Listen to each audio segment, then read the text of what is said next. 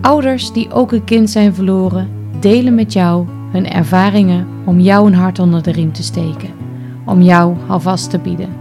Dit is de podcast over leven na het verlies van je kind. Altijd verbonden. Het borduurt voort op het concert Altijd Verbonden, waar ik, Daisy van Zommeren van Beckham, initiatiefneemster van ben. Kijk voor meer informatie op www.altijdverbonden.nl. Voor nu wens ik je een fijne podcastaflevering.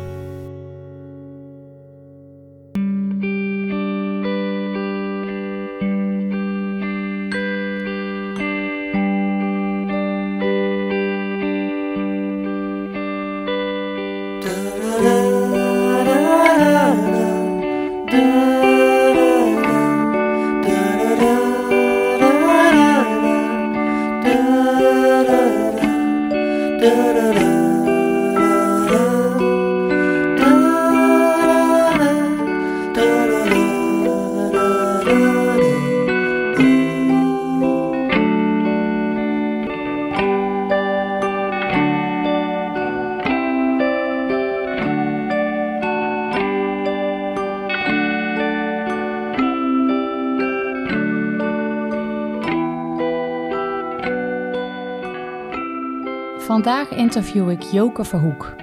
Joke Verhoek is klinisch psycholoog en psychotherapeut. En ze ondersteunt ouders die meer ontspannen willen opvoeden. Nou kan ik mij nog herinneren dat ik na het overlijden van Tobias absoluut niet ontspannen kon opvoeden. En ik ben dus ook heel erg benieuwd hoe Joke daar tegenaan kijkt. Nu ze zelf ook een dochtertje is verloren een jaar geleden. Joke heeft uh, vier kinderen. Een zoon van 18, een dochter van 15, uh, nog een dochter van 6. En Franne is vorig jaar tijdens de zwangerschap overleden. Ik ben heel erg benieuwd of Joke met haar kennis en ervaring als psycholoog daar ook iets aan heeft gehad met die kennis en ervaring na haar uh, verlies van Franne. En hoe ze dit ook mee heeft kunnen nemen in de periode uh, na het overlijden van Franne en hoe ze dit ook mee heeft kunnen nemen in de rest van haar gezin. Joke die woont en werkt in België. Dus ik ben ook heel benieuwd of het in België anders gaat dan in Nederland als het gaat om stilgeboortes of doodgeboortes. En uh, we zitten nu in de Baby Loss Awareness Week. En ik vraag me af, Joke, uh, doen jullie iets met de Baby Loss Awareness Week in België of jullie als gezin? Maar allereerst natuurlijk, welkom Joke. Fijn dat je in mijn podcast bent. Dag Daisy en uh, bedankt uh, om mij uit te nodigen in jouw podcast. Ja, zeker. Ja, want we hebben elkaar natuurlijk ontmoet in de Podcast Academy. Ja, klopt, klopt. Ja, dat was heel mooi. Want ik had natuurlijk. Wat had, ik had een berichtje geplaatst hè, in Podcast Academy van goh, wie kan mij helpen met uh, het vinden van een titel voor mijn podcast? Ja. En jij was degene die mij daarbij hebt geholpen ook. Ja, ik dacht, ja, ik las het en natuurlijk heeft dat een hele sterke link met mijn eigen verhaal. Want ja, er passeren natuurlijk in die academy heel veel berichtjes. Um, en de ene, ja, is al meer uh, iets voor jezelf dan een andere. Maar ik las die van jou en ik dacht, ja, en ik vond het zo'n... Je was aan het twijfelen tussen een aantal titels. Klopt. En ik was, ik was, uh, ik was direct verkocht door de overleven. Uh, dus ja, dus ik vond het ook super dat je het deed. Want op zich is er in, um, in, in België, of ik weet het niet in Nederland is, maar in België is er wel, wel wat voor. Um, er bestaan een aantal Nee, ik wou zeggen, professionele organisaties niet helemaal waard. Het zijn vooral uh, vrijwilligersverenigingen, denk ik, VZW's, als ze dat bij ons noemen, um, die bezig zijn met, of die iets doen voor mama's, alleen gezinnen die, die een kindje zijn verloren tijdens of vlak na de bevalling. Maar op zich, um, zo online is er niet zo heel veel beschikbaar, vond ik. Zo, ik weet nog dat ik vlak na of tijdens een, als we wisten dat we ons Franne gingen verliezen, was ik heel erg op zoek naar verhalen van andere mama's die dat al hadden meegemaakt. En in het Nederlands vond ik eigenlijk um, bijna niks. Zo, zo Instagram en weet ik veel, en googlen en van alles en nog wat. Maar, um, dus ik had ik dan las dat jij een podcast ging opnemen daarover met verhalen. uh, van gezinnen die daar zijn doorgegaan, dacht ik, ja, kijk hoe. Ah, super mooi. Ja, ik vond jouw berichtje ook echt super fijn. En het heeft me ook geholpen bij het kiezen van de naam voor de podcast. En het bijzondere is, ik had al een aantal interviews opgenomen. En daarna mm pas de naam uh, gekozen. Um, maar nog niet eens zo heel bewust uh, in de gaten gehad hoezeer de naam van de podcast eigenlijk in iedere podcastaflevering tot nu toe is teruggekomen. Want ja, ik, ik, vroeg nu natuurlijk net in de intro al van. Ja, in hoeverre kun je ontspannen opvoeden hè, na het verlies van je mhm. kind? Hoe, hoe was dat voor jou, uh, Joke? Um, ja, zo haar verliezen, ik denk dat dat is het, het meest intense, grootste verlies dat ik, dat ik heb meegemaakt tot nu toe. Um, uh, bij mijn mama wel al verloren, zeven jaar geleden. Dat was al een hele um, intense gebeurtenis, maar dat was na een, uh, een intens ziekteproces ook, was niet, niet zo fijn. Um, maar zo haar verliezen, dat ging door merg en been. Dat, alleen nog altijd, dat, dat, dat, heel je systeem, heel je lijf. Ja, natuurlijk letterlijk. Um, dus dat verdriet was heel immens. Um, of dat ik er dan altijd even heel bewust rondliep thuis, dat betwijfel ik ten zeerste. Um, dus ik vind het soms een beetje moeilijk om... Ontspannen, ja, nee, in de verste verte niet. Het is wel Um, want we kregen het slechte nieuws um, dat, dat ze kwetsbaar was voor deze wereld ergens um, uh, midden november vorig jaar, uh, vlak voor mijn verjaardag. en dus ja, ga, mijn, mijn ervaring als, als, als, als, psycholoog, en het is ook niet ons eerste verlies, we hebben ook al drie miskramen gehad, dus we zijn daar als gezin al door een aantal dingen doorgegaan. En met dat de kinderen wel wat ouder zijn, in tegenstelling tot in veel gezinnen, gebeurt dat vaak wel als de kindjes nog kleiner zijn, maakten onze kinderen dat allemaal wel heel bewust mee. Uh, hebben we ook al daar zitten zoeken hoe hen op te vangen. Um, maar het maakte wel dat ik nog wel um, ik heb doorheen de jaren geoefend en geleerd, oké, wat, is, wat, is, um, wat zijn mijn emoties, wat zijn die van mijn kinderen, wat is mijn stuk, wat is hun stuk, wat is mijn verantwoordelijkheid daarin uh, en, en, wat vind ik van bepaalde dingen. Nu ja, um, uh, stilstaan bij de vraag, um, wil je kind cremeren of begraven? Ja, dat is natuurlijk een vraag waar ik de verte nog nooit op voorhand over had nagedacht. en gelukkig... Uh, heb ik ondertussen voor mezelf wel wat een manier gevonden om daarover te kunnen nadenken, uh, overweldigd zijn door emoties, maar daar toch kunnen bij zijn. En daar ook veel met mijn partner over gepraat, want we hadden daar alle twee een ander idee over in het begin. Maar dat ik ook wel kon voelen van, oké, dit zijn mijn allereerste reacties. Wat zeggen die eigenlijk over mij? Wat vind ik nu eigenlijk belangrijk? En over wat gaat het nu echt? Gaat dat nu over begraven of cremeren aan zich? Of gaat dat over veel meer? Dat bleek over veel meer te gaan. Um, en, dat, en ook, ja, de, kinderen reageren daar alle drie anders op. Dus ook daar moest ik wel gaan zoeken naar hoe doen we dat? en mezelf ook gunnen dat dat alles behalve um, smoothly gaat. Dan alles behalve allee, ontspannen opvoeden gaat voor mij niet over voortdurend ontspannen zijn, maar wel eerder vertrouwen zijn, hebben over hoe dat ik het doe als mama en hoe dat ik daarmee omga dat ik daar mij oké bij voel, dat ik daar het vertrouwen in voel dat het wel goed komt of wel goed zit zo. Oké, oké, interessant. Want ik hoor jou ook zeggen van uh, iets, eh, iets van bewustzijn.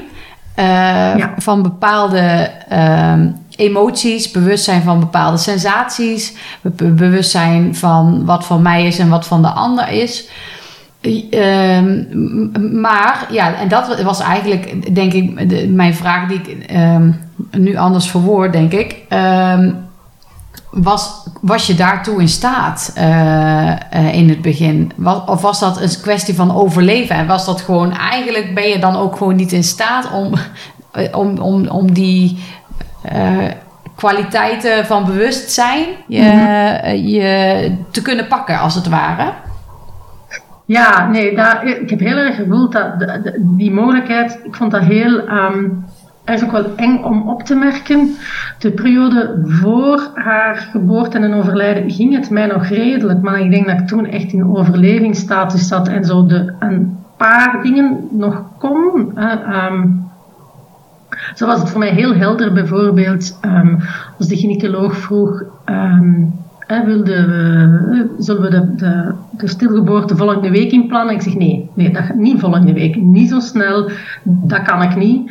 Um, in haar ogen, blijkbaar vragen sommige mama's zelfs de dag erop al. Ik zeg, nou nee, ik weet dat ik, ik heb echt tijd nodig om die dingen te verwerken. Zo snel mag dat echt niet. Um, en ook mijn de twee oudsten zaten midden in de examens. Ik denk, ja nee, als ik nu in het ziekenhuis beland, um, dan doe je niks niet meer. Dan studeren die niet meer. Uh, het, moet voor mij zo na de examens. Dus zo'n aantal dingen kon ik nog wel voelen van die echt belangrijk waren um, en waar dat ik een beslissing in kon nemen. Nu, ik kon dat ook wel niet. Over een aantal dingen kon ik dat wel. Nu, ik heb gelukkig ook zowel een, een groepje mensen rondom mij heen met wie ik um, al jaren dag oefen, bij manier van spreken, over wat is dat, wat voel ik, wat wil ik in het leven. Um, en we hadden toevallig een, een, meeting gepland staan en ik heb gezegd, ja, ik kan, het gaat me niet lukken, normaal zien we ook een stukje theoretisch gedeelte rond, ik zeg, dat gaat me nu echt niet gaan, maar ik wil wel ik wil eigenlijk wel een stuk deelnemen, en want ik zit ook met heel veel, wat ik gewoon geen blijf mee weet. Um, het hielp mij wel om te verwoorden van, er komt zoveel op mij af, ik moet over zoveel dingen beslissen. Ik weet, ik weet over een heleboel precies niks. Um, iedereen wil van alles. Hè? Eh, het ziekenhuis wil dat je van alles beslist, die wil dat je van alles beslist. Um, dat is je daar ergens onder nog, toch nog een beetje joken, losweken, je eigen plekje. Um, maar gewoon al benoemen dat er zoveel gevraagd werd uh, en verwacht werd om over na te denken en dat dat zo overweldigend was, hielp ook al wel uh, heel erg en hielp mij ook wel van om te kunnen benoemen hoe voelt het nu voor mij, um, maakte dat ik zo wel over een aantal dingen uh, wel beslissingen kon nemen. Niet alles is gegaan zoals ik ik denk, als ik mijn hele vermogen had, had ik een aantal dingen nog wel anders beslist. Ehm, maar het is vooral de periode erna dat ik merkte dat ik um, mijn momenten, die capaciteit om, om die bewustzijn te hebben, inderdaad, en zo van te kunnen, uh, ook te gaan kunnen voelen bij mij, zonder compleet erin verloren te lopen en overweldigd te worden, overspoeld te worden door mijn verdriet en de pijn en zo en um, hoe is het met mijn kinderen en hoe is het met mijn partner en wat is van hun. Ja, er zijn periodes dat dat echt niet ging en ik vond dat een heel... Um, omdat dat inderdaad, dat, vraagt echt wel een, een, aandacht en een, en een bewustzijnsvermogen, dat ik dat op momenten gewoon echt niet had. Um, ik vond dat eng, want dat is zo een vaardigheid dat ik zo de afgelopen 15 jaar beetje bij beetje heb opgebouwd. Het was niet iets dat ik, ja, dat ik ook doorheen mijn leven eerst kwijt ben geraakt en dan terug heb ontwikkeld. Um, en dat altijd zo wel mijn houvast geweest is. Zo, hè. Ook als, mijn, als mama uh, ziek werd en, en dat we voelden van die, gaan ze, um, heeft heel veel hulp nodig en zorg nodig. Van oké, hoe, ga ik dat doen? Ik woon ver af van mijn ouders. Um, uh, ik, ben in ons gezin de enigste met een gezin, met kinderen. Uh, en ja, zo, dat, was ook een heel moeilijk proces. Hè. Ook mijn zussen dachten daar anders over. Mijn vader had daar nog een ander idee over. Um, zo, toen had ik dat wel, om zo daarop te kunnen terugvallen. Oké, wat vind ik belangrijk? Wat wil ik? En oké, dat is anders dan de anderen. Hoe ga ik daarmee omgaan? Toen had ik die vaardigheid wel. En nu, met momenten... Um, was ik dat precies echt kwijt. En dat, dat vond ik wel een hele, um, een enge gewaarwording, omdat dat al heel vaak een houvast wel geweest is om in, moeilijke situaties mijn weg te vinden. Um, maar dat begint gelukkig terug te komen. maar uh, die, eerste, die eerste weken, maanden nadien, um, ja, kon dat momenten gewoon echt niet. En was ik blij dat ik een aantal dingen precies toch wel wat als automatisme zijn erin geslopen. Um, zodat hier niet alles, allee ja, dat ik niet helemaal uh, terugviel, hoe moet ik dat nu zeggen. Een aantal dingen kon ik wel opmerken. En gelukkig ben ik, ik heb ook mijn therapeut, waar dat ik al dan terecht kon um, om daar um, over te reflecteren en bij stil te staan. Omdat ik merkte dat dat ja, ook heel veel oude patronen en, en terug triggerde en manieren van reageren dat ik van mezelf niet kende of niet meer kende, dat terug naar boven kwamen, dat ik dat allemaal wel kon, uh, met mijn therapeut ook wel over kon spreken. Uh, en met mijn beste vriendin ook. Van, en dan, die konden dan zeggen, oké, okay, ja Joke, deze, deze, hoort bij, deze hoort bij rouw, deze hoort bij zo'n intens verdriet. Um, wist je dat van tevoren? Als, uh, wist je dat van tevoren als psycholoog, als psychotherapeut? Nee, nee, ik wist wel zo een aantal, een aantal dingen. Um, ja, kende ik vanuit mijn opleiding wel, maar zo, dat ging dan over dat, dat je goesting in eten kan wegvallen, dat je problemen hebt met slapen, dat dat in golven gaat, dat dat, eh, ik, wist wel van, eh, je kunt heel intens verdrietig zijn, maar je kunt ook nog wel lachen om duur. Allee, zo een aantal dingen um, wist ik wel en, en zo ook over hoe dat ik um, ja, de kinderen daarin te betrekken en, en van belang om daarover te kunnen spreken. Et Een aantal dingen wist ik wel, maar dat mijn bewustzijnsniveau zo vernauwd met momenten, dat wist ik eigenlijk niet. Dat had ik niet. Um... Bizar, hè? Ja, ja. Ja, maar ook nu dan als, uh, als, ik, als je dan nu. Ben jij ook weer aan het werk als uh, psychotherapeut en uh, klinisch psycholoog? Een heel klein beetje. Ik, ben, um, ik heb echt zitten zoeken van hoe ga ik terug beginnen, omdat ja, ik voel, ik heb, ik heb wel die ruimte nodig in mijn lijf en in mijn hoofd om, om mensen te kunnen helpen en om, om bij het verhaal van mama's te kunnen bij zijn. Um, het heeft wel gemaakt, ik heb dan de beslissing uh, heel expliciet genomen, die zat er zo wel een beetje aan te komen. Ik, uh, ik heb eigenlijk twintig jaar met kinderen individueel gewerkt, um, dat ik voelde dat dat kan ik niet meer. Of op dit moment zullen we misschien zeggen, maar van ik, ik had wel mijn... Um, heeft dat ook met het verlies te maken? Of? Het heeft nog wel iets met iets anders te maken. Zo, nu, het, het, het zat daar al wel wat te sluimeren dat ik voelde. En ik, had, ja, ik heb twee jaar geleden ook een auto-accident gehad met een whiplash en een uh, hersenschudding, waar ik ook al voelde van, tja, dat tast wel wat, um, dat had invloed op mijn capaciteiten. Maar mij, het is niet zozeer dat ik niet meer met kinderen uh, wil werken, want ik heb natuurlijk nog elke dag mijn eigen kinderen. En, en, maar dat ik wel voel, ik heb zo mijn ik ben uh, veel gevoeliger voor van alles, nog altijd. Hè, zo prikkels allerhande. Um, en dat ik voelde dat ik de, de, de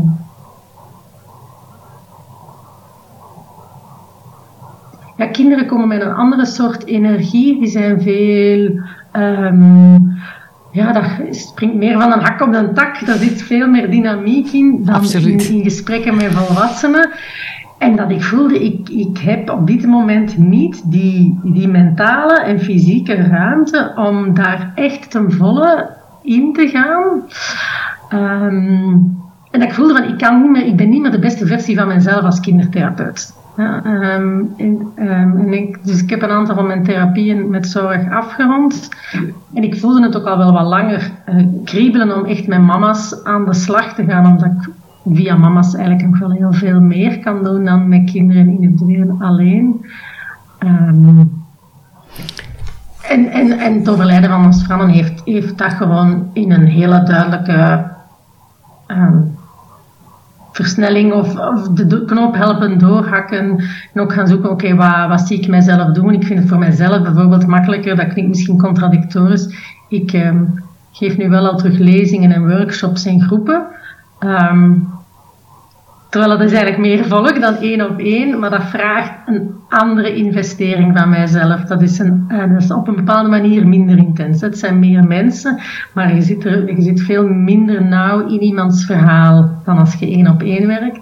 En ik werk nu wel terug um, één op één met mama's, maar ik doseer. Ja, dus ja, ik ja. heb geen, vol, geen volle agenda, dat, dat lukt nog niet. Hè. Dus Nee, dat- maar wat dus super. Als ik, een workshop, als ik een workshop geef van een hele dag, dan weet ik, dan moet ik de dag daarop, en mag ik dan niks niet plannen. En, eh, zo. Ja, Deze avond begeleid ik een collega met een workshop. En, en dat zijn nog altijd, dat, is, allee, dat zijn terug intense thema's. hè. Deze avond gaat het over ehm, ehm, mensen die samenleven met iemand die kanker heeft.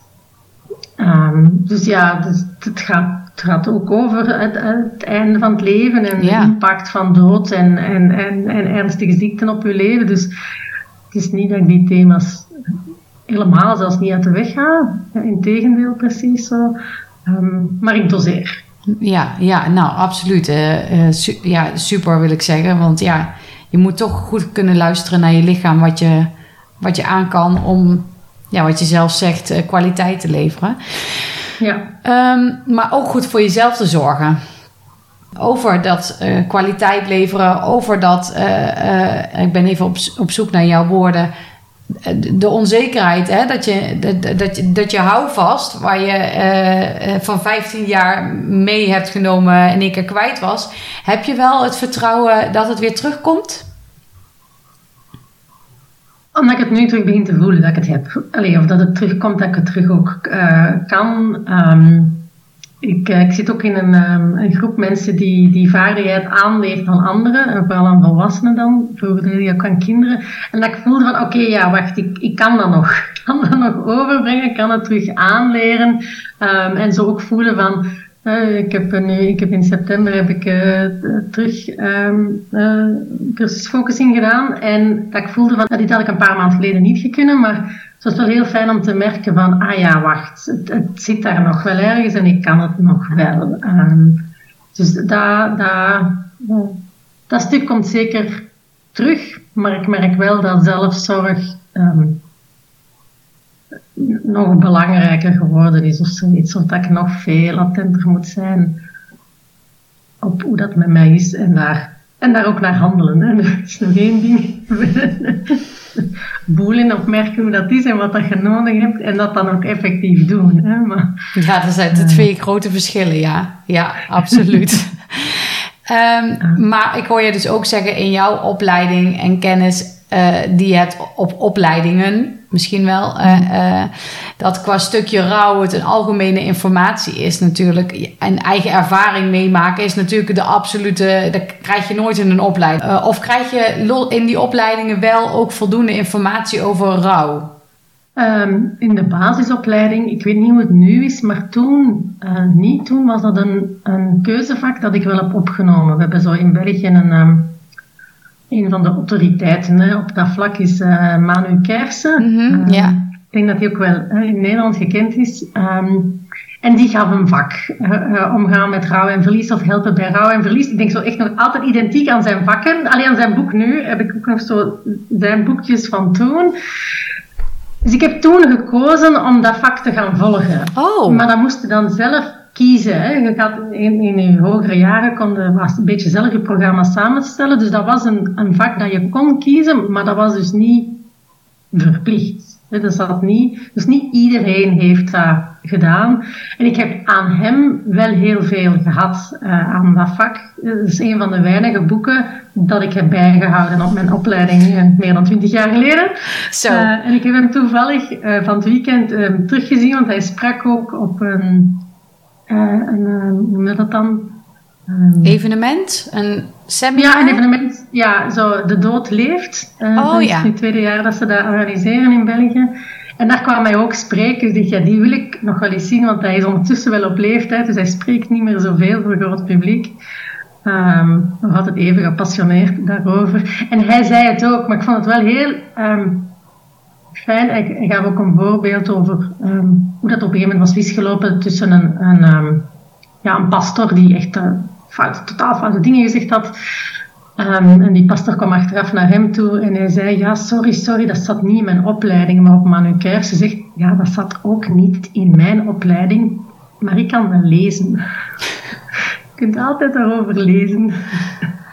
Ehm, maar hij, is, hij samen met een heel aantal mensen gevoeld wel. Ik vind wel dat er in België sinds, sinds een jaar of twee er wel een beweging aan het komen is om, om veel meer over rouw te spreken en, en, en uh, noem ze het rouw literacy. Dus aan mensen ja, echt daar meer over te leren en um, daar meer over te spreken.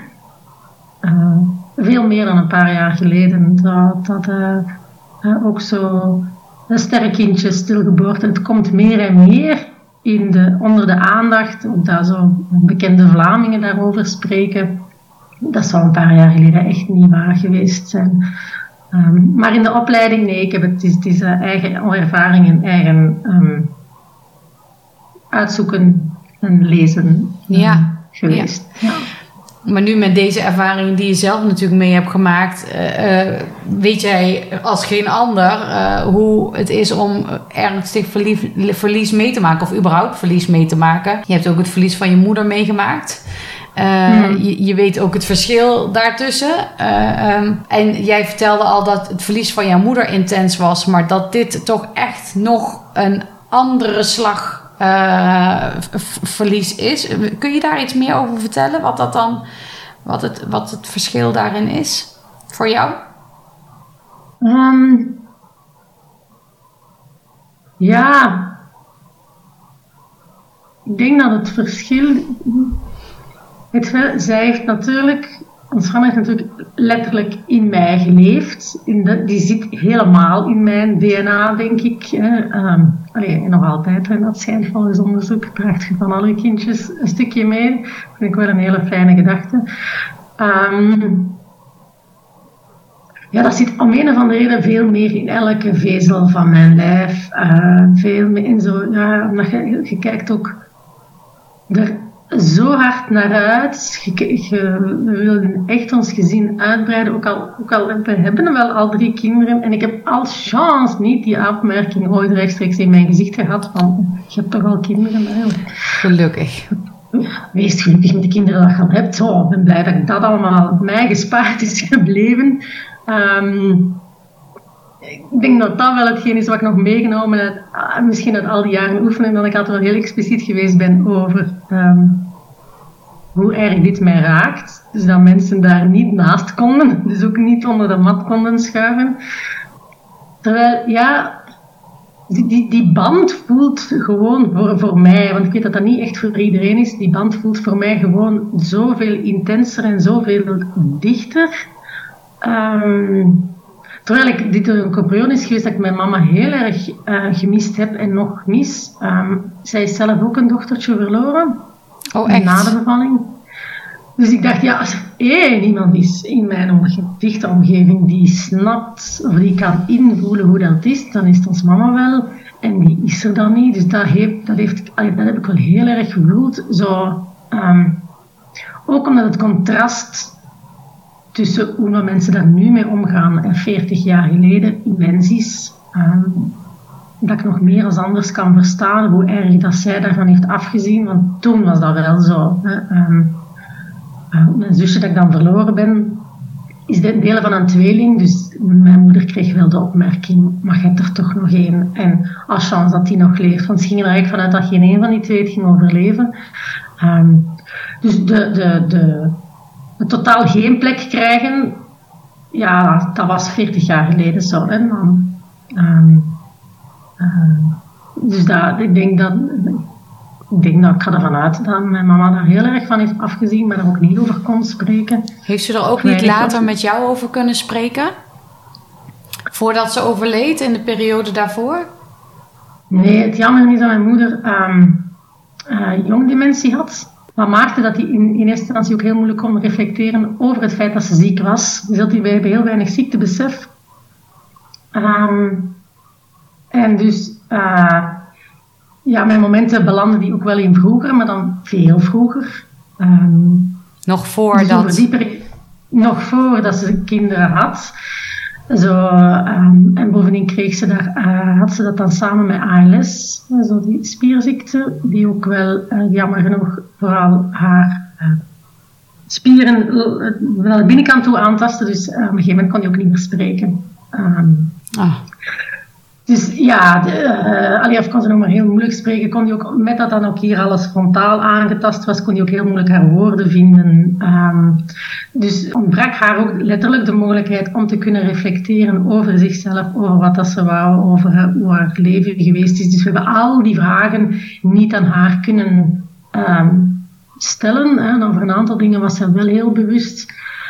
Um, maar ze was ook, ja, haar eigen emoties regelen was ook heel, werd ook heel moeilijk. Um, ja, misschien had ik het er met haar over kunnen hebben, ik weet het niet, maar ik weet dat mijn, um, uh, mijn ene zus het er heel lastig mee had als ik een aantal dingen probeerde met haar te bespreken, omdat mijn moeder daar altijd heel emotioneel van werd. En dan denkt mijn zus haar gewoon niet graag verdrietig zag. Dus dat, wat ik ook snap. Um, dus die dingen hebben we niet meer kunnen bespreken. En mijn vader is niet zo'n spreker over veel dingen niet. Dus ja, ik denk dat ik ooit nog wel eens met de zussen van mijn moeder eens een keer um, een klapje ga doen. een klapje, dat is in Belgisch een, een praatje, denk ik. Een praatje, ja, een babbeltje ga doen. Een klapje. Oh ja, en maar jouw vader leeft nog wel dus?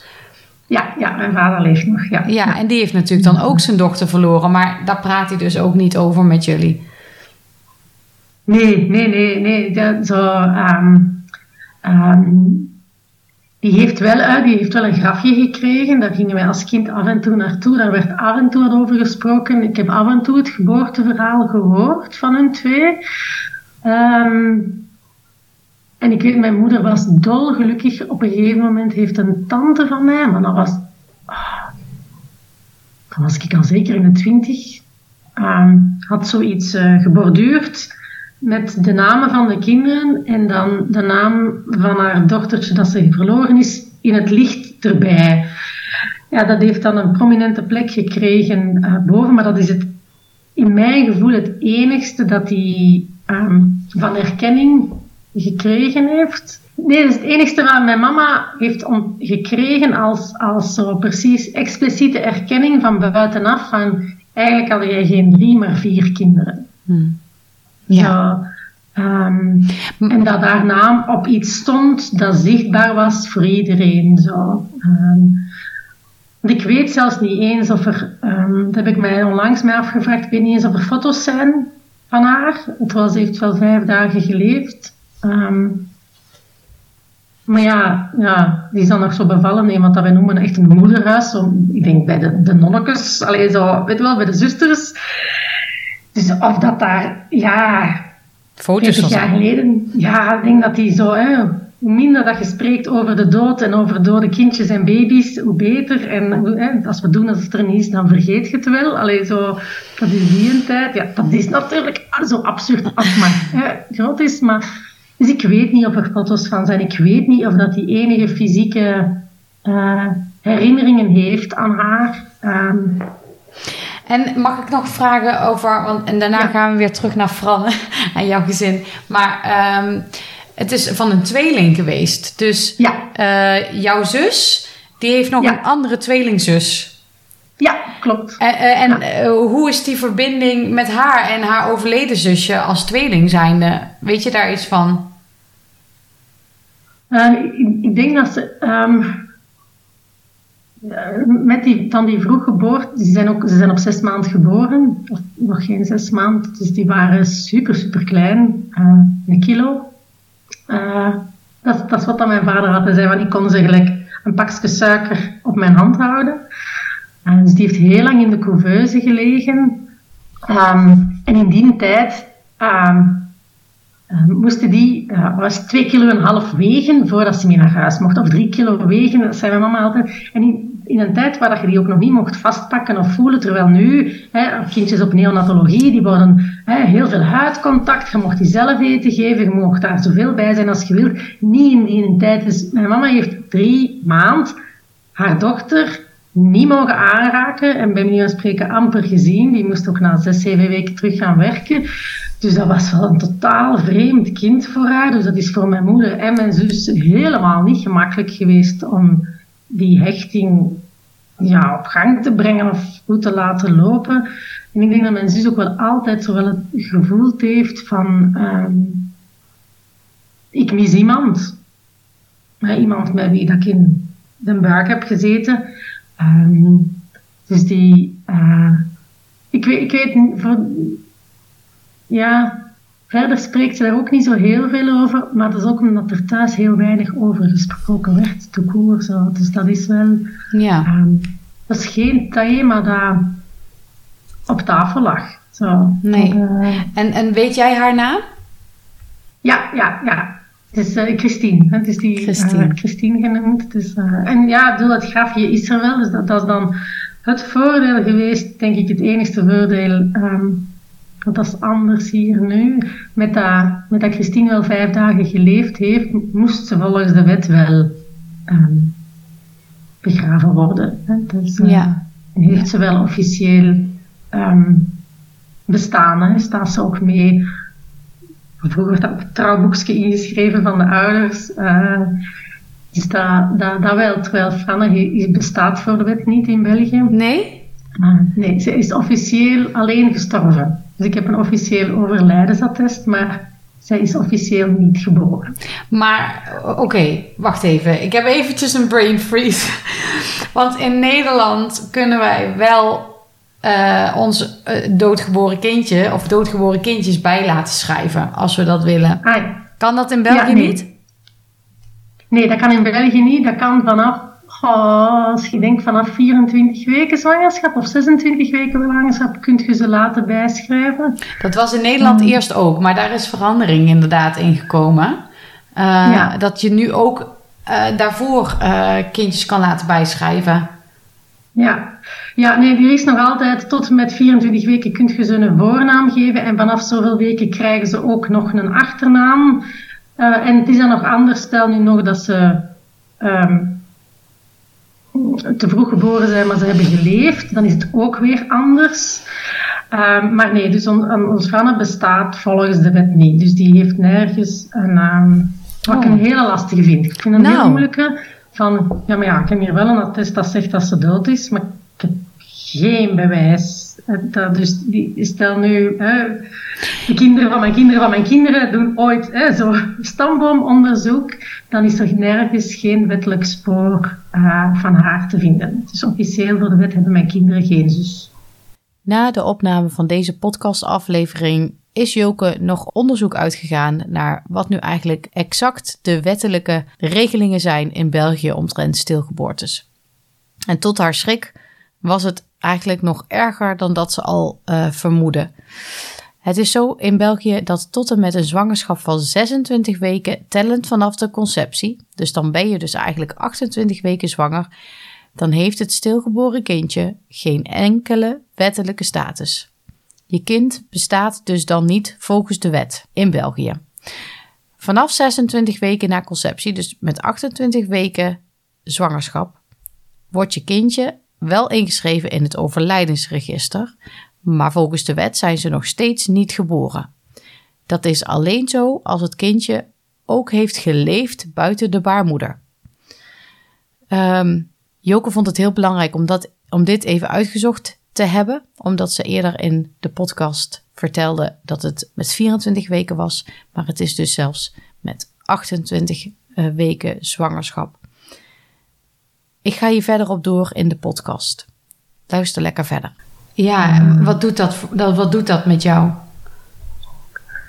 Um, met momenten vind ik dat heel moeilijk, terwijl aan de andere kant zeker de jongste die, die, die verkondigt tegen iedereen dat ze niet één maar twee zussen heeft. En als iemand durft zeggen dat ze, dat ze geen klein zusje heeft, dan komt ze dat wel eens heel duidelijk maken dat dat wel zo is. Dus die, die, die um, um, je gaat dat niet vergeten, in tegendeel. Uh, dus dus dat, dat, is wel heel fijn om te zien. Um, ja, mijn pubers gaan er natuurlijk heel anders mee om. Ik weet eigenlijk niet... Uh, misschien dat mijn oudste dochter gaat dat wel tegen een paar vriendinnen gezegd hebben... Maar je voelt wel, ja, dat zit niet in die leefwereld. Hè. Zo, pubers zijn niet bezig. Ah ja, dat is niet waar. Het is niet, is niet dat ze niet bezig zijn met doodgaan, maar niet met, met kleine kindjes en, en baby's. En, wel, zo. Dus dat, uh, Ehm, maar ik vind dat wel een, um, ik vind dat een hele, het, het maakt heel vaak dat ik zo precies het gevoel heb dat dat ook mij het recht ontneemt om te zeggen dat ze, dat ze er geweest is. Zo. Van, dat ik heel erg haar bestaansrecht moet verdedigen met momenten zo. Dat dat helemaal niet vanzelfsprekend is dat zij er is of mag zijn. Zo. Dat vind ik, bovenop het feit dat ik dat al ja, het blijft al in de maatschappij met momenten een heel moeilijk thema om, te, om over te spreken. En er is al zo weinig dat je kunt delen. Ik bedoel, ik heb geen foto's van als hè, zo... Nee. Ze is zes maanden en ze kan kruipen en ze brabbelt nu. En weet je, je kunt al zo weinig tot niks delen over je kindje. Ehm, en voor de wet is het er dan ook niet? Voor de wet is het er dan ook niet. Dus daar, nee, ehm, maar ik vind het wel heel goed om te weten uh, dat dit dus ook, omdat het de wet er ook geen mogelijkheid voor biedt, um, dat dat dus nog meer het gevoel van ik moet het inhouden, ik, kan het, ik mag het niet delen, uh, benadrukt. Terwijl ik wil je uh, alle eh, liefde en vertrouwen toegeven dat dat wel mag natuurlijk. En dat weet je zelf ook. Als psycholoog en psychotherapeut gaat het erom waar je jezelf goed bij voelt. En moet je omarm dat gedeelte en laat het er alsjeblieft gewoon zijn. Maar als dan de wet daar ook geen mogelijkheid voor biedt, dat het dan dus toch ook indirect, onbewust bij jou of, en waarschijnlijk bij heel veel meer ouders teweeg brengt dat je het gevoel hebt dat het er dus niet mag zijn of dat je er niet openlijk mag spreken. Ja, omdat zo... Zoiets heel, zo heel onnozel, dat is van, ja, omdat ze officieel niet geboren is. Um, Wat natuurlijk wel zo is. Ze is gewoon geboren. Ja, dat is zo absurd. Ik, bedoel, ik ben daar wel zelf van bevallen, hè. Ja. Dat is niet... Hallo. Dat is niet, zo onbevlekt ontvangen is Jezus gewijs in een, in een kribbe beland of zo. Dus, dat, is, dat is, weet je wel, want je krijgt ook niet, er is ook geen andere keus dan bevallen. Ik heb ondertussen ook drie miskramen gehad. Um, vanzelf afgekomen, snel, laat en op gang gezet. Dat, dat is nog een ander proces, was ook heel heftig. Um, maar nu moest ik bevallen en ik moest dat ook doen in het ziekenhuis. Wat dat voor mij, niet in België, maar voor mij ook wel al een drempel was. Want ik ben van mijn twee andere kinderen, niet van de oudste, maar van de twee anderen, ben ik ook thuis bevallen. Wat dat in België een beetje Ah, daar doen ze nog altijd soms raar over. In tegenstelling tot in Nederland. Uh, jammer genoeg heb ik prachtige thuisbevallingen gehad. Oh, ik zou het iedereen aanraden. En nu moest ik ineens in een ziekenhuis terug gaan bevallen. Um, terwijl ja. mijn allereerste ziekenhuisbevalling mij absoluut heel slecht beva uh, bevallen is. Um, is ook de reden geweest waarom ik doorgezet heb. Omdat, ja, mijn ouders zijn ook van de grens tussen uh, België en Nederland. Dus ik, had ook, ik heb ook wat familie in Nederland wonen, dus ik kende dat al wel. Hè. Ik had er al van gehoord. Een aantal van mijn nichtjes zijn thuis bevallen. Um, en van mijn tantes. Maar zo bij de eerste, ik durfde dat niet. En ik was, allee, een rare eend in de bijt bij ons hier. Ik woon in het midden van België. Er, maar dus na die hele slechte ervaring heb ik toch doorgezet en voor de volgende zegt ik, dit doe ik niet meer, nog eens. Maar dus nu moest ik van ons Franne wel um, in ziekenhuis bevallen. Dus ik bedoel, daar zijn allerlei regels voor. En voor al die de medicatie daarbij te komen te kijken, dat moet ook allemaal ondertekend worden. Want eh, er mogen geen rare dingen mee gebeuren. Dus daar bestaan allerlei regels voor die door de wet zijn voorgeschreven ik heb die vast gehad. Weet je wel, dat is, dat is, dat is, ja, weet je wel, dat is, dat is een kindje met tien tenen en tien vingers, alleen gewoon heel mini en niet levensvatbaar. Maar dat is niet dat die er niet is. Dus dat is zo vreemd. Dat, ja. Om te zeggen dat hij niet geboren is. Ik bedoel, die is wel uit mijn lijf. Maar dan voelde heel erg van, ja, dit is, ja, die zijn mannen zeker die die bed bedacht hebben, die zijn nog nooit zelf bevallen. Die, die, die kunnen zich dat niet inbeelden. En ik kan het hun echt niet kwalijk nemen, maar dat, is, dat komt wel uit uw lijf. En dat is een hele andere soort bevalling ook dan gewoon bevallen. Ook dat wist ik niet, maar ik kon ze ook heel weinig over vertellen. Daar is ook nog wel heel veel gebrek aan info over. Um, toen sprak ik langs met een mama wiens eerste kindje stilgeboren is. Dus die was helemaal in paniek over hoe is dat dan om te bevallen. Ik zeg nee, maar dat mogen echt niet vergelijken. Bedoel, een stilgeboorte en een doodgeboorte is een heel ander fysiek proces dan een gewone bevalling. Ehm, maar je bevalt wel, hè. Ik bedoel... Ja. Je hebt gewoon weeën, je hebt gewoon ontsluiting en ja, het doet gewoon zeer. ja, alleen bedoel, en die komt daar ook uit met een navelstreng en ook met een moederkoek en die moederkoek moet er ook uit. En dan zijn ze even ongerust over als bij anderen dat er niks blijft zitten. Ja, zijn juist, ja, daar zijn ze juist meer ongerust over dat de moederkoek blijft zitten. Ja, daarom moet je in het ziekenhuis bevallen. Ja, ja. Dus, dus daar... Um, want terwijl van mijn miskramen, een daarvan is uiteindelijk ook maar um, op gang gekomen. Well, dat was dan wel geen 19, 20 weken meer, maar wel na 19, 20 weken. En dan mocht ik dan wel gewoon thuis doen. Daar waren ze dan niet ongerust over. Ik ben uiteindelijk toch op spoed beland, maar wat, een heel ander verhaal. maar deze moest inderdaad, deze moest in het ziekenhuis. En ja, er zijn veel mensen betrokken. En veel mensen hebben dat gezien. En toch, enfin, de wet is niet altijd ja, het is eigenlijk bizar. Het is eigenlijk bizar, want de feiten zijn anders. En dat is, ja, ik ben, ik ben ook nog een jurist geweest. Ik ben nog steeds jurist trouwens, maar ik ben ook advocaat geweest. En als ik dan bedenk dat de feiten. De feiten zijn gewoon anders, maar de wet zegt, nou, het is niet geboren. Nou, dat kan gewoon niet. En nou trok ik gisteren een kaartje. En nou, nou, nou, nou vind ik het wel heel super interessant om nou dit toch te delen. Want op dat kaartje stond: schrijf de wet niet voor, maar inspireer hem. Ehm, en die wil ik nu met jou delen, Joke. Want misschien. Ja, in België kennen ze dit nog niet, maar in Nederland wel. We spreken bijna dezelfde taal. Ja. Laten we de wet inspireren op het feit dat de feiten gewoon wel zo zijn dat Fran is geboren. En alles wat daarbij hoort. En dat Fran gewoon jullie dochter is. Alleen niet heeft mogen leven buiten de buik. Maar nog wel een voetafdruk heeft.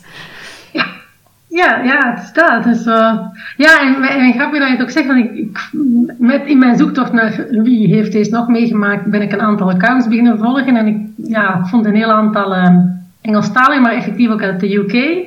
En daar is ook nu nog maar pas, nog maar een paar maanden geleden, ook een... Um, de wet erdoor gekomen om kindjes um, te erkennen, uh, ook van voor, uh, ik denk dat ook de zwangerschapsduur is weggevallen, um, en met terugwerkende kracht. Dus je mocht je kinderen komen laten inschrijven met, ja, de exacte details heb ik niet gelezen. Uh, maar daar hebben ze ook, denk ik, meer dan tien jaar voor geijverd om die wet. En ook in totaal, hè, zo de zorg in het algemeen, de zorg voor uh, mama's en gezinnen, allee, heel de, het hele pakket van, om dat niet zomaar in een vergeethoekje te steken. het is niet, er zijn nu wel, maar dat zijn, dat zijn persoonlijke initiatieven. Ik denk dat er twee of drie burgemeesters in, in Vlaanderen nu wel een um, sterrenregister hebben, waar dat je wel op de gemeente je kindje kunt komen inschrijven. Um, maar dat is van een persoonlijk initiatief van één burgemeester zelf. En wat blijkt dan? Ja, die burgemeester is zelf ook um, opa van een sterkindje. Ja, dan wordt het in één keer echt, hè? Ja. Ja. ja. Ik vond dat stel dat er allerlei andere dingen bij komen kijken, maar zo het grootste en, en, um, en dat voel ik bij heel veel andere mama's, want daar heb ik wel al wat aan gehad. Er zijn een aantal initiatieven in Vlaanderen wel waarbij ze mama's, allee, ouders, maar het zijn wel heel vaak de mama's die komen, maar het is in principe bedoeld natuurlijk voor ouders en gezinnen met een sterk kindje bijeenbrengen, zo de behoefte om een, die, allee, dat dat kind erkend wordt, dat dat een naam heeft, dat daarover gesproken wordt, dat dat bestaat. Zo die bestaansrecht uh, is zo belangrijk. Absoluut. Um, ja, en zo, zo het idee van als je er niet over spreekt, dan bestaat het niet. Ja, ondertussen zijn we gelukkig daar dat dat niet meer klopt. dat dat voor een meter klopt, maar daar, daar gaat het over. En vooral inderdaad, de feiten zijn de feiten. Je bent daar dus wel van bevallen. Alleen bedoel, ja. Volgens mij is er in ieder geval een ziekenhuisdocument van. Ja, ja, ja. Ik heb, wel, ja, ik heb zeker zelf ook wat foto's getrokken. En, en, en, en, en ook zelfs, want ik denk ook dat de, de vroedvrouw in het ziekenhuis ook, want die moeten dat voor hun dossier. Dus bedoel, die moeten wel een dossier van haar bijhouden. Dus die bestaat. daar nog een vraag over stellen. In Nederland is het zo dat wij ehm, eh, vanuit het ziekenhuis mochten wij Tobias mee naar huis nemen. Hoe was dat bij jullie? Hmm. Not dan? Nee? Hmm. Oh. Ehm, Wij kregen een overlijdensverklaring. En met die Ja. overlijdensverklaring, want die hadden we wel echt nodig. eh, Ja. Anders mochten we hem niet mee vervoeren. ah ja, ja, ja. Ja, ja. dat- dat- ik, we- ehm, ik denk, had ik mijn been stijf gehouden en naar achter gevraagd, dan had ik ze wel kunnen meenemen. En dan had ik inderdaad een... ehm, ik weet niet of er in België al bestaat, maar ik had zo tussendoor al wel eens gegoogeld en gezien dat er in Nederland allerlei organisaties zijn waar dat je dan ja, iets kunt kopen of meenemen, waardoor dat je ze kunt meenemen naar huis. Hè. Ehm, achteraf is dat eigenlijk ook wel niet meer dan een bokaal met water, maar dat is eigenlijk ook wel... Ehm, Hebben jouw kinderen, jouw andere drie kinderen, kennis kunnen maken met Franne? De twee dochters wel. Eh, mijn zoon had gezegd, en daarin, eh, ehm, eh, daarin komt het voelen van wat is van mij wat is van hem. Mijn zoon had op voorhand al gezegd nee. En dus daar heb, ik heb hem nog eens gevraagd, maar ik heb hem niet gepusht. Ehm, dus mijn zoon wou eh, niet. Maar mijn twee dochters, ehm, mijn oudste dochter zei direct ja, mama, graag. Dus Ah. die is de avond zelf nog afgekomen. Ehm, Je bedoelt komen kijken? komen kijken in het Ja, ziekenhuis. oké, ja. En de jongste, eh, die was toen aan het logeren bij een vriendinnetje, die heb ik gebeld vanuit het ziekenhuis. ehm, zodat ze ze kon zien. Eh, die had gezegd, nee, ik hoef ze, toen op dat moment van ik hoef ze niet te zien. Ehm, maar op het moment dat ehm, mijn oudste dochter terug naar huis ging, die was, ja, misschien wel bijna mijn twee oudste kinderen, ehm, zijn, van, zijn van een andere papa. Dus ik heb nog eens een andere relatie gehad.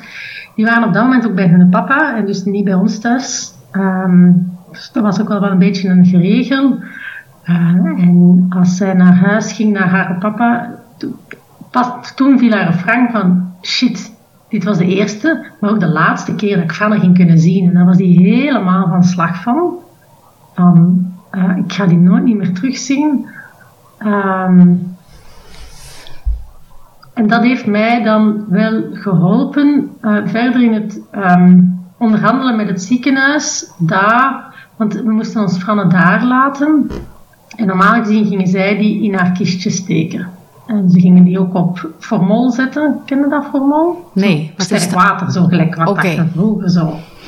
Hè, zo uit die laboratoria, zo dat die bokalen met al die organen en beesten, hè, die, dan stijven die helemaal op. Maar ik vond dat een heel vreselijk idee. Het idee dat mijn kind op formol zou gezet worden. Eh, dus ik heb gevraagd om dat niet te doen. Gerugsteund door een buurvrouw die daar wat van kende. Ja, want anders waren we daar gewoon in meegegaan op dat moment, omdat je denkt dat is zoals dat ze het doen, dus dan zullen wij dat ook zomaar doen, want je kunt al over zoveel niet meer nadenken. Dus alle dingen die zo buiten je comfortzone liggen, dat ging echt niet.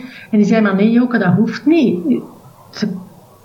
Kindjes bewaren wel een paar dagen op water. Hè. Ehm, en dan hebben we gevraagd, van, kijk, we zouden eigenlijk toch wel ehm, samen Franne in haar kistje willen leggen dan kan mijn dochter haar nog eens zien, want dat is, die is ook helemaal eh, van slag daarover. En dan zijn ze er vanzelf in meegegaan. Dat is heb ik helemaal geen probleem geweest, maar ik voelde wel, ik ben hier dingen aan het vragen en aan het doen die nieuw voor hun zijn. Ehm, en gelukkig kon ik toen wel voelen van, ja maar nee, voor mij is dit van belang. Ik wil zelf mijn kind in haar kistje leggen. Ehm, en mijn dochter wil daar ook nog van afscheid nemen. En toen zei mijn jongste dochter, ik wil ook nog mee. Ik wil Franne eigenlijk wel graag in het echt zien. Ik heb ze nu via het schermpje gezien, maar ik wil ze eigenlijk wel heel graag in het echt zien. En dat hebben we dan... allee, de maatschappelijke werkster was een beetje... Oh, ik weet niet hoe dat we dat moeten doen. Maar die, wou- die, die heeft wel echt heel erg zitten zoeken van hoe kunnen we deze niet doen. Ook al is deze tegen de policy in. Allee, ja, policy... Ja, niet echt de regels, maar de manier van werken in. En ze zei, ja, maar Joke, ik moet dat wel doen, want ze wordt bewaard in het mortuarium. Ehm, ik heb alleen maar, uh, zegt ik heb alleen maar een ruimte voor die dingen te doen die ze normaal gezien zelf doet, namelijk zo die voetafdrukjes nemen, die handjes. Zegt ze, ik kan dat dan in het ziekenhuis alleen maar in de autopsiekamer doen. Zie jij dat zitten? Ik zeg, ja, het maakt mij niet uit. Ik wil mijn kind nog zien en mijn dochters willen dat ook. Ik had in mijn hoofd zo'n autopsiekamer. Ik had er echt zo, gelijk in de films van gemaakt. Zo, allemaal zo dat inoxe kleuren en zo koud en kil en eng. Ja, dat bleek helemaal zo niet te zijn in dat ziekenhuis. Dat leek precies alsof dat je in een gewoon dokterskabinet binnenkwam. Daar waren heel veel kasten met gewoon houten deurtjes. Hè, dus, uh, en ze had dan effectief op de autopsietafel een wit kleed gelegd. En, maar dat stond daar ook vol met, met koffertjes met knutselgerief. Dus ik, mijn jongste gaat, denk niet eens geweten hebben. Trouwens, ja, die kent dat concept van een autopsiekamer ook nog wel niet. Hè. Um, dus maar de, de, maatschappelijke werkster, als we toekwamen, zei ook, kom eerst eens even mee kijken of dat je denkt dat het oké is zo voor je kinderen.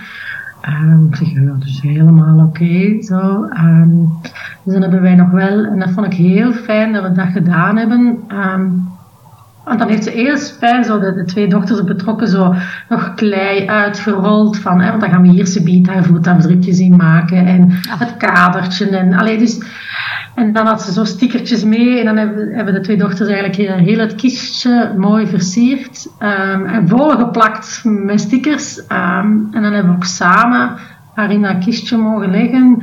Um, en dan nog tekeningen bijeen en spulletjes bijeen. En, voor mij nog altijd te kort qua duur, qua afscheid. Ik had ze eigenlijk veel liever mee naar huis genomen.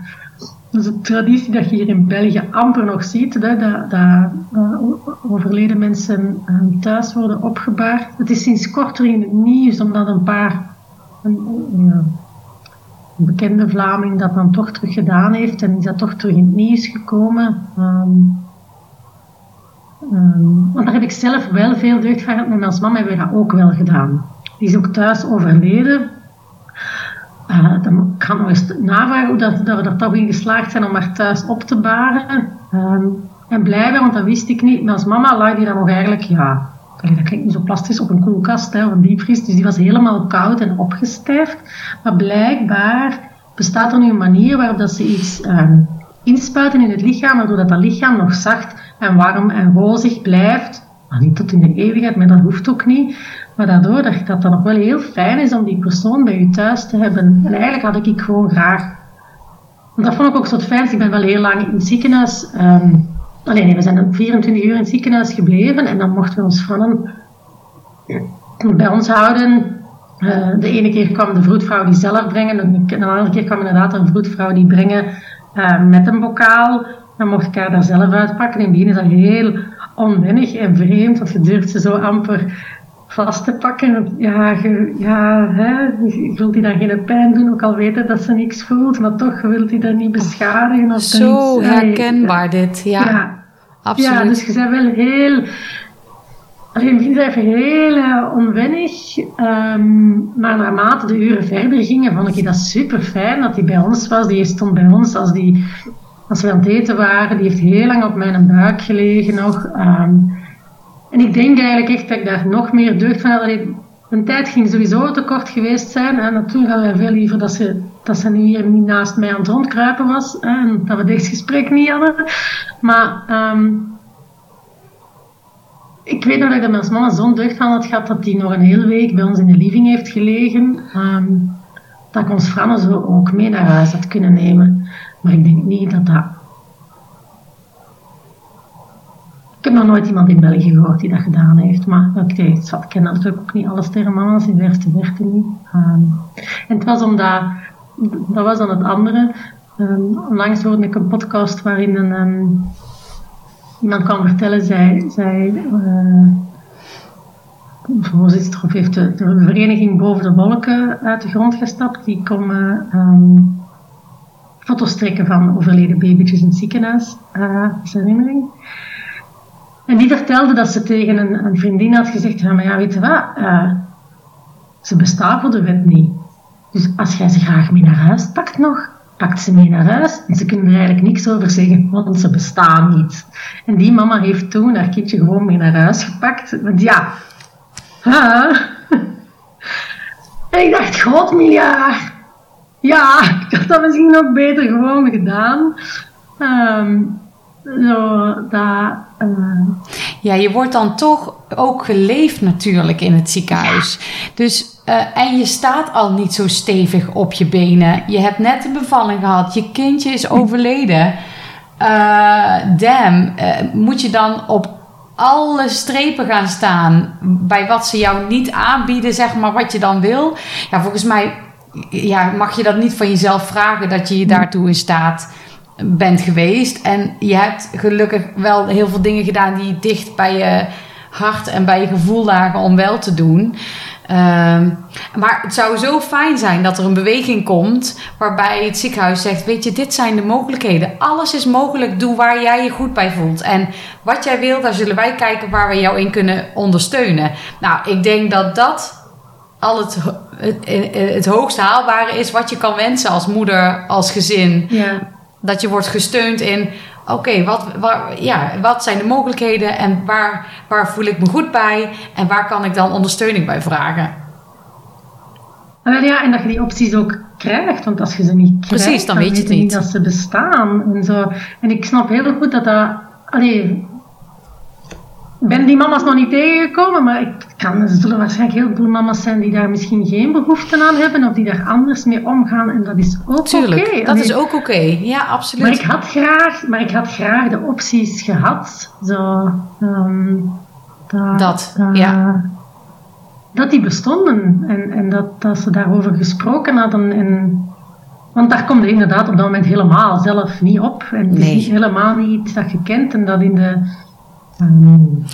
ja, maar inderdaad, dat, dat, was niet, dat is niet de traditie, maar wat ik achteraf wel van voelde, van shit, dit heb ik wel gemist. Ja, dit, dit precies. had mij wel geholpen, want nu moest ik, en daar hadden ze mij op zich al over gewaarschuwd, van, Joke, het moeilijkste is als je het ziekenhuis buiten gaat zonder een kind. En dat je naar huis gaat en dat je kind daar moet achterlaten. En dat klopt. Hè. Ehm, bij ons was het nog niet zo dat er hier al spulletjes klaar stonden, maar je bevalt en je gaat naar huis en je hebt je kind niet mee. En, en zo, um, wij gingen naar huis op het moment dat het um, bezoekuren en al allemaal al voorbij waren. Dus wij raakten niet meer vanzelf van buiten. En die aan het onthaal um, zegt zoiets, ja maar ja, dat moet regelen met de materniteit. De volgende keer als je morgen terugkomt, uh, dan zie je maar dat je op een andere manier buiten geraakt en denk je, maar mevrouw, ik kom niet meer terug. Allee, mijn kind ligt niet hier. Jawel, maar ik kan het niet meer zien. Zo. Ja, ze gaan er allemaal vanuit dat als je van de materniteit komt, dat je daar vanaf wel op bezoek komt of dat je kind daar nog ligt of dat je terugkomt. Maar nee, ik bedoel, voor ons was het naar buiten en gedaan en zonder kind. Ik had daarna gezegd, ik loop hier niet met een maxi-cozy. Hè. Mijn kind zit hier niet in, maar ze ligt ook niet boven in een couveuse. Allee, ik bedoel, zo... Allee, die vrouw kon daar niks aan doen, hè, bedoel. Maar, zo... Ja, ze mee naar huis nemen... Allee, naar huis gaan zonder ze te kunnen meenemen, dat was wel... Um, en dan moesten we terug naar het ziekenhuis om dat um, kistje te gaan halen. Um, want het grappige is, wij moesten dan wel zelf zorgen voor het transport. Uh, ik op zijn achteraf gezien nog niet zo erg. Van transport van het ziekenhuis naar het crematorium. Um, want omdat ze dus niet geboren is, hè, uh, moeten er dan, uh, vanaf een bepaalde leeftijd moet er dan wel een begrafenisondernemer bij komen. In ons geval moest dat niet. Um, maar ik moest wel een, um, dekentje meebrengen. Ik zeg, moet ik nu nog een dekentje meebrengen? Ah ja, volgens de wet uh, mogen je niet in publiek rondlopen met een doodskist. Ja. Ja. Okay, Ongelooflijk. doen we dat. En effectief, ik moest ook wel officieel uh, overlijdensattest hebben, want anders kon ik ze niet laten cremeren. Hè. En ook een attest dat er geen verdacht overlijden is en al die reuten met uit. Hè. Um, maar dus dat ook. Hè. Um, Maar en, en op de... Een van de vreemd ding liet cremeren. Hè? Dus daar, ik moest een bewijs hebben daarvan. Dat wel, ja. En dat was dus het moment dat je haar wel uit het ziekenhuis meenam? Of mocht je haar niet zelf uit het ziekenhuis? Ja, ja, dat ja uh, blijkbaar, soms doet de maatschappelijke werkster dat zelf. Als ze zegt, dat, als je dat niet ziet zitten, of dan vraagt zij een um, begrafenisondernemer die toch naar kinderen moet of zo, um, om ze mee te nemen. Uh, maar je mocht ze ook zelf meenemen. zeg, ja, maar dan komen we haar dan zelf halen. Um, dus Oké. Okay. Uh, ja. Hoe was dat? Op voorhand had ik daar... Ja, op voorhand had ik daar geen nachtmerries van, maar zo vond ik dat een heel beangstigend idee. Um, ook een heel vreemd idee. dat is niet wat je op voorhand over nadenkt. Hè. Op het moment dat je zwanger bent, ook al waren wij, het was deze een, ongeruste zwangerschap, um, je gaat er niet vanuit dat die eindigt in een kist. Um, dus dat, zo die, uh, dat op voorhand denken van dat ik die moest gaan ophalen daar, vond ik een hele, ja, dat was een hele bevreemdende ervaring. Zo, dat was zo way out of weet ik veel. um, ja, en achteraf is dat dan ook maar, ja, maar gewoon iets zo. Um, maatschappelijk werkster wachten ons op mortuarium. We zijn maar gaan halen, heeft ze meegegeven. Ja, zijn dat uiteindelijk maar een aantal gewone handelingen. Um, maar je komt er dan zelf mee aan aan het, aan het crematorium. Je moet dan zelf naar, de, naar het onthaal wandelen. dat, is zo, allee, dat heeft zo ik heb precies boodschappen gaan doen of zo, maar allee, dat is zo heel raar. Je hebt zo spullen bij die je dan moet afgeven, maar dat, ja, ik vond dat een hele geflipte ervaring. Zo, uh, ja, kun je omschrijven, je kwam daar aan en hoe ziet dat, dat daar dan uit? Ja, al, alle chance. Um, um, mijn partner was in dat crematorium ooit al eens geweest en zei Joke, ja, die was direct heel erg voor crematie. Ik vond dat op zich um, op voorhand in eerste dacht, dacht ik, nee, nee, nee, cremeren, dat doe ik niet. Omdat dat voor mij, dat ging eigenlijk niet over het cremeren of begraven, maar dat voelde voor mij, shit, dan is ze helemaal weg.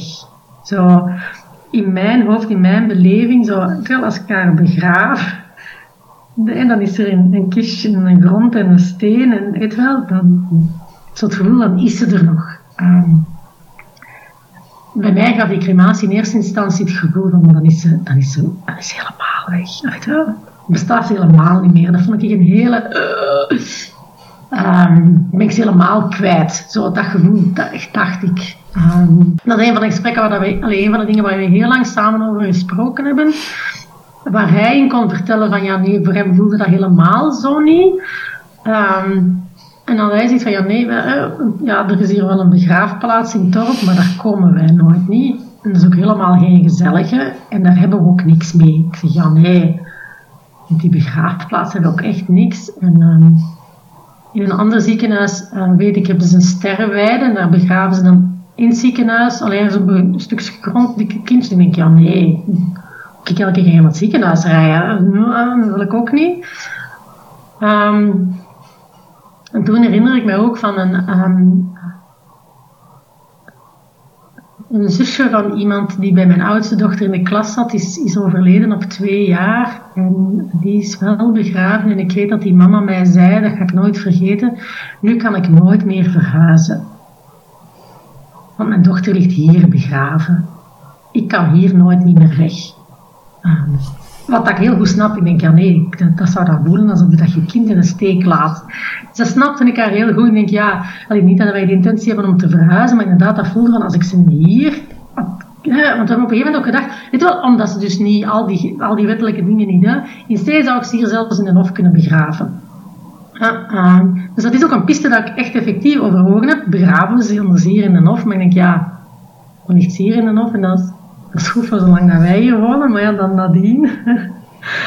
um, Uh, en ik weet dat mijn oudste dochter vond het idee van crematie, had eigenlijk een gelijkaardige reactie. Ik dacht van dat we, dat we ze dan onmiddellijk zouden gaan uitstrooien. Ik zeg nee, nee, nee, nee, nee. Ik dan weet ik nog niet wat we daarmee gaan doen. Want die had ook gezegd, mama, dat wil ik ook echt wel een beetje van haar. Want die vond ook zoiets, oh nee, ik, ik, moet wel iets hebben waar ik naartoe kan en waar ik haar kan herinneren. Dus die was daar ook wel heel expliciet in en we hebben daar ook wel veel over kunnen praten. Ik zeg, nee, we weten nog niet wat we daarmee gaan doen. Ehm, we laten dat nog open. Misschien dat we zo ergens, want we reizen heel veel. Misschien pakken we ze eens mee op reis en verstrooien we ze daar ergens, waar we altijd naar terug kunnen. Um, dus we hebben wel heel veel gesproken over zo de behoefte van ehm, hoe gaan we haar herinneren, waar, waar kunnen we naar terug, waar is een plekje voor haar. En, zo, hè. en voor mij werd dat ingevuld in eerste instantie met begraven, want zo kende ik dat, maar dan voel ik, nee, eigenlijk gaat het daar niet over. Het gaat over ha, hoe houden we ze bij ons op een of andere manier, hoe herinneren we ze, hoe, waar vinden we haar vast. Dus ja, en dus, maar als chance dat mijn, mijn partner had al eens een crematie in een crematorium gedaan en hij zei van dat is in een hele mooie plek. Want je hebt ook nog heel de klassiek en het gevoel dat je net van een fabriek staat met een schoorsteen en zegt wauw. Um, dus dat was dan, um, wij kwamen eraan um, voor al het volk. We komen ook aan op zo'n redelijk lege parking. ze is ook gecremeerd aan een kleine dienst. Dat was tussen kerst en nieuwjaar. Ook zo'n hele vreemde periode. Ja, ze is ook geboren vlak voor kerst. Dus het zijn vrij grijze, donkere dagen. Um, komen ze op een hele lege parking. Was denk ik net een vorige dienst gedaan. En dan, ja, dan wandelden ze zo met een envelop met papieren die je moet afgeven. Um, ja, en een, en een kistje met een, met een... Ik heb die hier bij mij gehouden. Zo. Ik heb ze ook op de rit naar Ginder. Maar uh, mijn man had zo... Ah, hij zat... Weet wel, zo absurd, maar... Oh ja, ja, we willen wel dat dat kistje hè, goed staat en stevig en niet te veel schudt. En ah ja, die voelt het allemaal niet meer. Ja, dan toch, je wilt zo toch goed zorg dragen daarvoor. Zo. En... Um, dus hij had al wat dingen gaan zoeken van hè, hoe kunnen we ze op, zachte dingetjes zetten, et cetera. Maar ik denk dat ik een grootste deel van de tijd heb ik denk ik gewoon dat kistje op mijn schoot gehad. Um, als we naar reden. Ja, en dan moeten die daar... Um, de mensen van het crematorium waren ook wel heel, heel vriendelijk en heel attent, maar dan geven ze ook daar af. Um, oorspronkelijk gingen we haar binnendragen, maar dat is dan weer anders gelopen. Uiteindelijk stond ze daar dan al klaar op zo'n een veel te grote steen, want ja, dan zetten ze anders ook um, grote kisten op. Um, want ook daar hebben we zo voor ah, in zo'n malle molen. Hè, van, eerst hadden ze dat zo geregeld dat de crematie was voor de dienst. En dan denk ik, ja maar nee, dan, dan hebben wij, of tijdens een dienst, ik, ja nee, ik wil die... Ja, want dat paste dan zo in de planning. Hè. Ja. Dan moesten ze zo bellen, want die, de sloten zijn heel snel opgevuld en anders hadden geen plek meer. En, terwijl wij eigenlijk al geen haast um, hadden, want ik denk dat er, ik weet niet welke wetgeving anders zegt dat je overledene binnen de zoveel dagen moet begraven of cremeren. Of ja, als wat, daar zijn zo blijkbaar ook regels over, maar um, omdat zij toch bewaard werd in het ziekenhuis, um, en daar kon ze precies ja, er is niet veel plek in. Heeft dat daarmee te maken? Ik weet het niet. Maakte dat zo niet uit. Um, maar dan ging het wel over wanneer gaan ze dan. Hè? En, dan denk ik, ja nee, nee uh, ik wil niet dat ze gecremeerd wordt voor een dienst, want dan staat ze ook niet bij ons, ook niet tijdens een dienst. Dus hebben we dan nog moeten voor terugbellen en dat omdraaien. Ik zeg nee, ik wil eerst dat we een klein afscheidsmoment hebben en dat ze wel bij ons staat. Dat, dat die... um, het idee dat die ondertussen zou gecremeerd worden, ja, ja nee, dat ging ook nog niet in mijn hoofd. Um, ja, en dan uh, hadden wij um, daar ook veel over moeten spreken. En mijn partner zag dat eerst niet zitten om iets van uh, een, dienst te doen. Ik had daar wel nood aan. Um, en een dienst eh, bedoel je dan in de kerk of gewoon een ritueel, uh, bijvoorbeeld een ritueel, bij, bij ja. je thuis? Je komt in dat, ja, je komt in dat omdat hij dat wist, je, kunt, je komt in dat crematorium, hadden ze verschillende ruimtes waar dat je eigenlijk, die ook heel fijn zijn ingericht, konden een, um, een dienst houden of een afscheidsmoment. Je kunt dat christelijk doen, maar uh, zijn wij niet. En ik wilde daar wel een beetje volk bij. Hij zag het eigenlijk niet zo zitten. Dus we hebben daar heel voor ons tweede middenweg in gevonden. En we hebben een heel uh, selecte groep mensen uitgenodigd om daarbij te zijn. Um, gelukkig een buurvrouw die... Uh, dus ja. Welke muziek hadden jullie gekozen? Ah, dat is echt hele persoonlijke muziek geworden. We wilden, um, um, tijdens de bevalling stond heel veel um, uh, Melody Gardot en uh, Madeleine Perrou op. Dus uh, moesten we zeker van een van die twee dames. Ja, ik vind ze geweldig. maar welke, welke, hoe heet het liedje dan van Melody Gardot? En... en ik denk dat het noemde Keep Me In Your Heart, For A While. Ja, mijn partner en ik zijn alle twee verzot van de Eels. Um, de Eagles of de Eels? De Eels. De E-E-L-S. E-E-L-S. Eels. Ik denk een Amerikaanse rockband. Um, die ook van belang waren in het begin van onze relatie. Uh, um, dus er hangen voor ons wel heel veel dingen aan. En daar hebben we een, um, geen akoestisch, een instrumentaal stuk genomen. Ik ga het u doorsturen. Ja, leuk.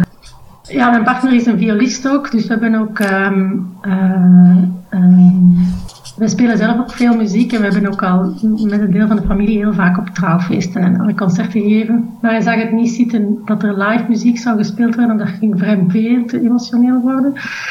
Maar we hebben dan, er zit wel een, ehm, een, ehm, een stuk in dat hij dan gekozen heeft, ook van een totaal onbekend iemand. Mooi. Dus ja, dus dat, het zijn wel heel persoonlijke keuzes geworden, uh, ver van de traditionele, die zitten er allemaal niet in. Um, maar het was dan ook zo'n gedoe, dan was dan ook van, je mocht er maximum vier.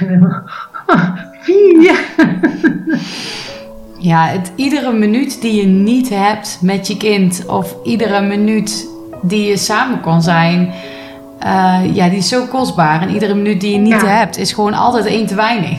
Ja, ja, ja. Nou ja, dat, is zo, dat gaat zo zijn. Ja.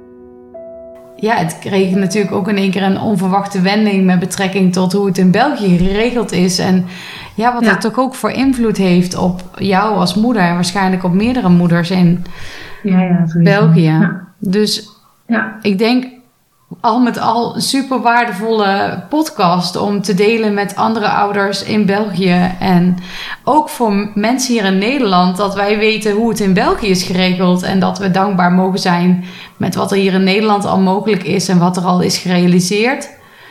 Ik denk ook wel echt dat we daarbij stilstaan, zeker in de Baby Loss Awareness Week. Maar ik gun ook jullie, en eigenlijk over de hele wereld, maar in ieder geval ook jullie. Ehm, dat daar aandacht en liefde voor is. Ehm, want jullie kinderen verdienen het ook om gezien te worden en erkend te worden in volle hoedanigheid. En ehm, ook voor de ouders dat ze zich minder eenzaam voelen daarin. Want zeker als het er niet is, dan, ja, dan wordt die eenzaamheid nog groter. Zeker als je de ruimte niet voelt om uh, die plek wel in te nemen. Ja, dus. Ja, want wat mij in heel deze verhaal het, het meeste um, waar ik zelf het meest verschoten van ben en op een positieve manier is dat is misschien niet voor alle mama's zo. We waren met dat we al drie miskramen gehad hadden, waren we nu wel echt wel op ons hoede, maar we gingen eigenlijk uit van een hè, eerder gewoon een miskraam en niet, geen stilgeboorte. Dus we zaten lang in onrust en, en angst en onzekerheid. Um, maar het moment dat zij geboren is, ik, zo, en ik, ik ben nogthans al drie keer bevallen van kindjes die gelukkig wel leven en nog altijd leven. Ehm, maar zo, ik werd echt overspoeld door zoveel liefde voor haar. Ik had dat niet zien aankomen. Ik had niet zien aankomen dat ik echt tot tien keer tegen de gynaecoloog gezegd, wat zo, zo schoon, wat is zo schoon. En ik, ik kon daar niet van uit. Ja, ik kon me op voorhand niet voorstellen, ja, hoe gaat dat eruit zien? Maar van wat ga ik... Ik was niet bezig geweest met van wat ga ik bevallen. Je hebt zowel, ja, we hadden ook geen 3D-echo gehad of zo, dus we hadden zowel de klassieke echo's, veel op het einde om te zien wat er allemaal scheelde, maar... En, en ik voelde haar al wel echt ook al bewegen. Um, mijn partner kon haar nog niet voelen bewegen, daarvoor was ze nog te klein. Maar ik had niet zien aankomen dat ik die zo graag ging zien. En dat... Ja, terwijl ik denk, ik ben al drie keer bevallen, dus weet je wel, dat is niet nieuw, hè? En toch, en toch zo verschieten van hoeveel um, liefde je kunt voelen voor iemand die je nog niet kent, nog niet gezien hebt, die we ook nooit gaan horen of zien of sinds niks zien doen en toch kunnen die zo graag zien. Ja, en dan, ja, daarom dat door gezegd dat die, die zorg zo van belang is en, en, en dat de wet daarom zo hard achterop dringt, omdat die totaal niet aansluit bij wat dat de realiteit uh, is. Zo, dat, um, en ik kan, ik dan niet, misschien niet alle mama's zo uitkijken naar een een kindje, maar ja, wij ook niet. Allee, toen hadden we echt vooral veel schrik. Um, ja, ik herken zo wat jij nu zegt. Ja, dit herken ik zo erg. En het is natuurlijk ook het onbekende wat zorgt voor onzekerheid, wat zorgt voor angstgedachten, wat zorgt voor misschien wel een bepaalde weerstand. En daardoor, oh, ik was ook bang. Uh, voor de bevalling en wat mij ging overkomen. Of wat ik, wat ik van Tobias zou vinden als hij geboren zou zijn. Dat ik hem misschien wel afgrijzelijk zou vinden zelfs. Daar was ik gewoon bang voor. Dat ik, en dat, dat, dat, voelde ik me bij voorbaat al schuldig over. En dat op het moment dat hij geboren wordt, net wat jij beschrijft. Zoveel liefde. Zo prachtig dat je echt denkt, wow.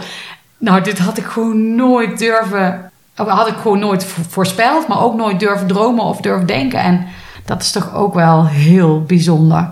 Dat we zoveel liefde hebben mogen ervaren. Natuurlijk houden we ook net zoveel van onze levende kinderen. Ja. Maar ik, ik zie het wel. Maar ik zie het wel als een andere vorm van uh, liefde. Wij kunnen nu nog steeds liefde geven aan Franne, aan Tobias. Op een hele andere manier dan dat we nu liefde geven aan uh, onze kinderen hier op aarde. Want dat doen we met knuffels en kusjes en praten en liefde geven op een aardse manier. En de liefde voor onze overleden kinderen is anders. Is, is, maar ja. zo anders dat het ons ook overweldigt in wat dat dan is. Dat hebben we nog nooit meegemaakt. Ja. Nee, en we hebben dat nog nooit meegemaakt. En dat maakt het ook zo moeilijk, denk ik, om aan anderen te kunnen overbrengen wat dat, dat is. Zo, dat je effectief zoveel liefde kunt voelen en dat je daarom ook zoveel behoefte hebt om daarover te kunnen, uh, te kunnen vertellen. En hoeveel pijn dat dat doet als mensen negeren dat, je, dat dat kindje er ook is. Zo, dat, maar ik weet ook niet dat je het kunt... ik had het inderdaad ook nooit verwacht, dus ik denk niet dat je het je kunt inbeelden als je het niet hebt meegemaakt. En ik wens niemand niet toe, hè. Ehm, maar, maar het is zo anders, maar het is wel zo, zo tastbaar tegelijkertijd wel, ook al zijn ze niet bij ons.